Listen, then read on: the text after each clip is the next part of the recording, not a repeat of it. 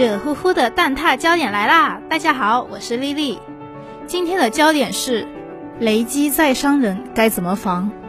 科比坠机照泄露案出结果了，李小龙女儿起诉真功夫索赔二点一亿元。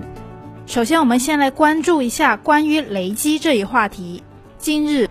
网传一对新人在玉龙雪山景区下雨天拍婚纱照的时候疑遭雷击，新郎死亡。该事件引发广泛的关注。八月二十五号，南都记者从丽江玉龙雪山景区证实了该事件。该景区的工作人员表示，今日景区的天气偏阴沉，偶有小雨，但雷暴雨并不多。今天，该景区也发布通报称。八月二十四号下午一点三十四分，玉龙雪山云山坪突发雷击伤人意外事件，一人抢救无效死亡。目前善后处理以及后续相关工作正有序展开。云南是全国雷暴高发区之一，全省的大部分地区呢，年均的雷暴日数是达到六十天以上的。在滇西滇南的部分地区，年均的雷暴日数是达到九十多天的。据悉，每年的五月到十月是雷暴的高发期。而在该事件发生之前，在五月七号下午三点左右，云南的富源县大河镇一村民田间劳作的时候，也发生了雷电灾害，造成一人抢救无效身亡，另有三人受伤。那么，我们该怎么样才能避免雷击带来的伤害呢？雷电天气是具有突发性的。如果我们在野外放牧或者劳作的时候遇到雷雨，就要尽快躲避到室内、山洞等安全的场所，不要在树下避雨。如果我们来不及回到室内的话呢，就应该采取紧急避雷措施。我们要两脚并拢，双手抱膝，我们的头要放在两个膝盖之间，但也要尽量减少人体与地面的接触面积。而在雷雨季节外出劳作，最好要穿胶鞋、雨衣，这样可以降低雷电对身体带来的冲击。而田间劳作的工具呢，像铁锹、锄头这些物品，往往是带有金属成分的，所以要避免将这些物品扛在肩上高于头顶，因为这样容易变成引雷针。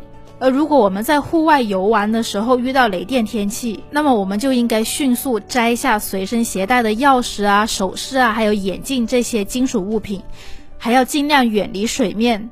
而如果你正在游泳或者划船，那么就要快点上岸，因为水面易遭到雷击，而且水中受到的伤害会增加溺水的风险。如果你是远离高地，比如像在山区游玩。那么就注意不要站在山顶，尽量找低洼地带避雷。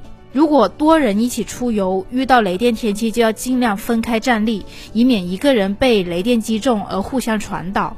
而如果大家是在开车出行的时候遇到雷电，那么就注意不要将车停在空旷的高地或者树下，而且还要注意关掉收音机等设备。打雷的时候呢，我们就尽量不要下车，关好门窗。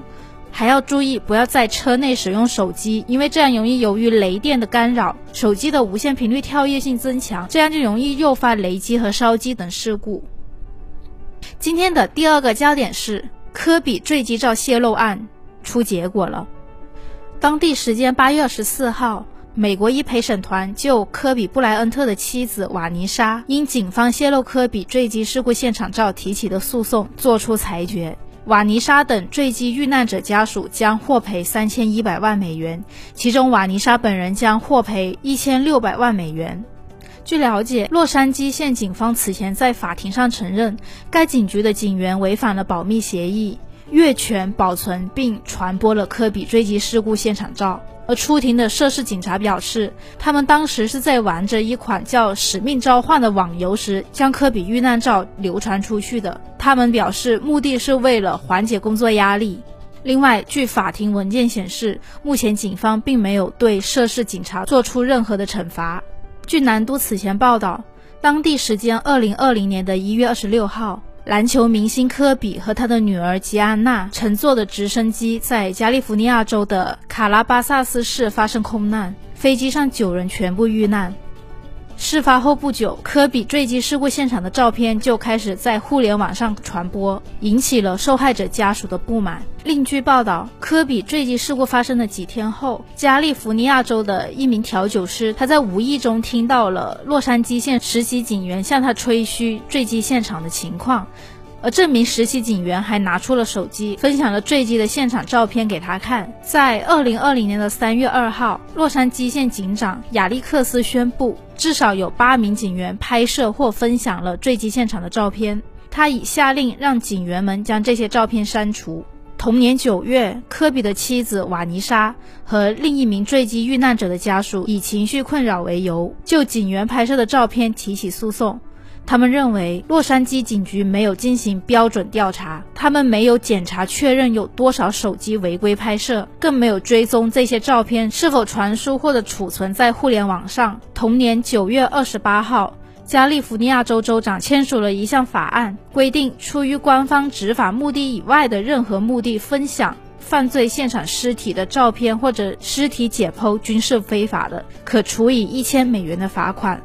而此前，加州急救人员在法律上并没有被禁止分享这些照片。在二零二一年的十一月，洛杉矶县政府曾批准通过一项二百五十万美元的和解协议，与两个受害者家庭达成和解，但瓦尼莎拒绝了和解协议。当时他称将寻求更高金额的赔偿。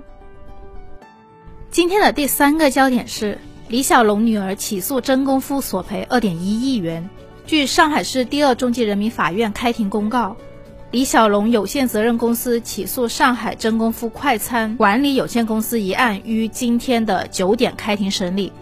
案由为一般人格权纠纷。原告公司认为，公司合法享有李小龙相关的各种权益，已陆续在中国大陆注册近六十个与李小龙相关的商标。真功夫擅自使用李小龙肖像，既侵犯了李小龙肖像上存在的人格尊严，也侵犯了财产上的利益。据了解，原告李小龙有限责任公司的注册地是在美国加利福尼亚州，创始人、法定代表人是李小龙的女儿李香凝。在二零一九年的十二月，原告公司正式向上海市第二中级人民法院提起诉讼。当时披露的诉讼请求是要求真功夫立即停止使用李小龙形象。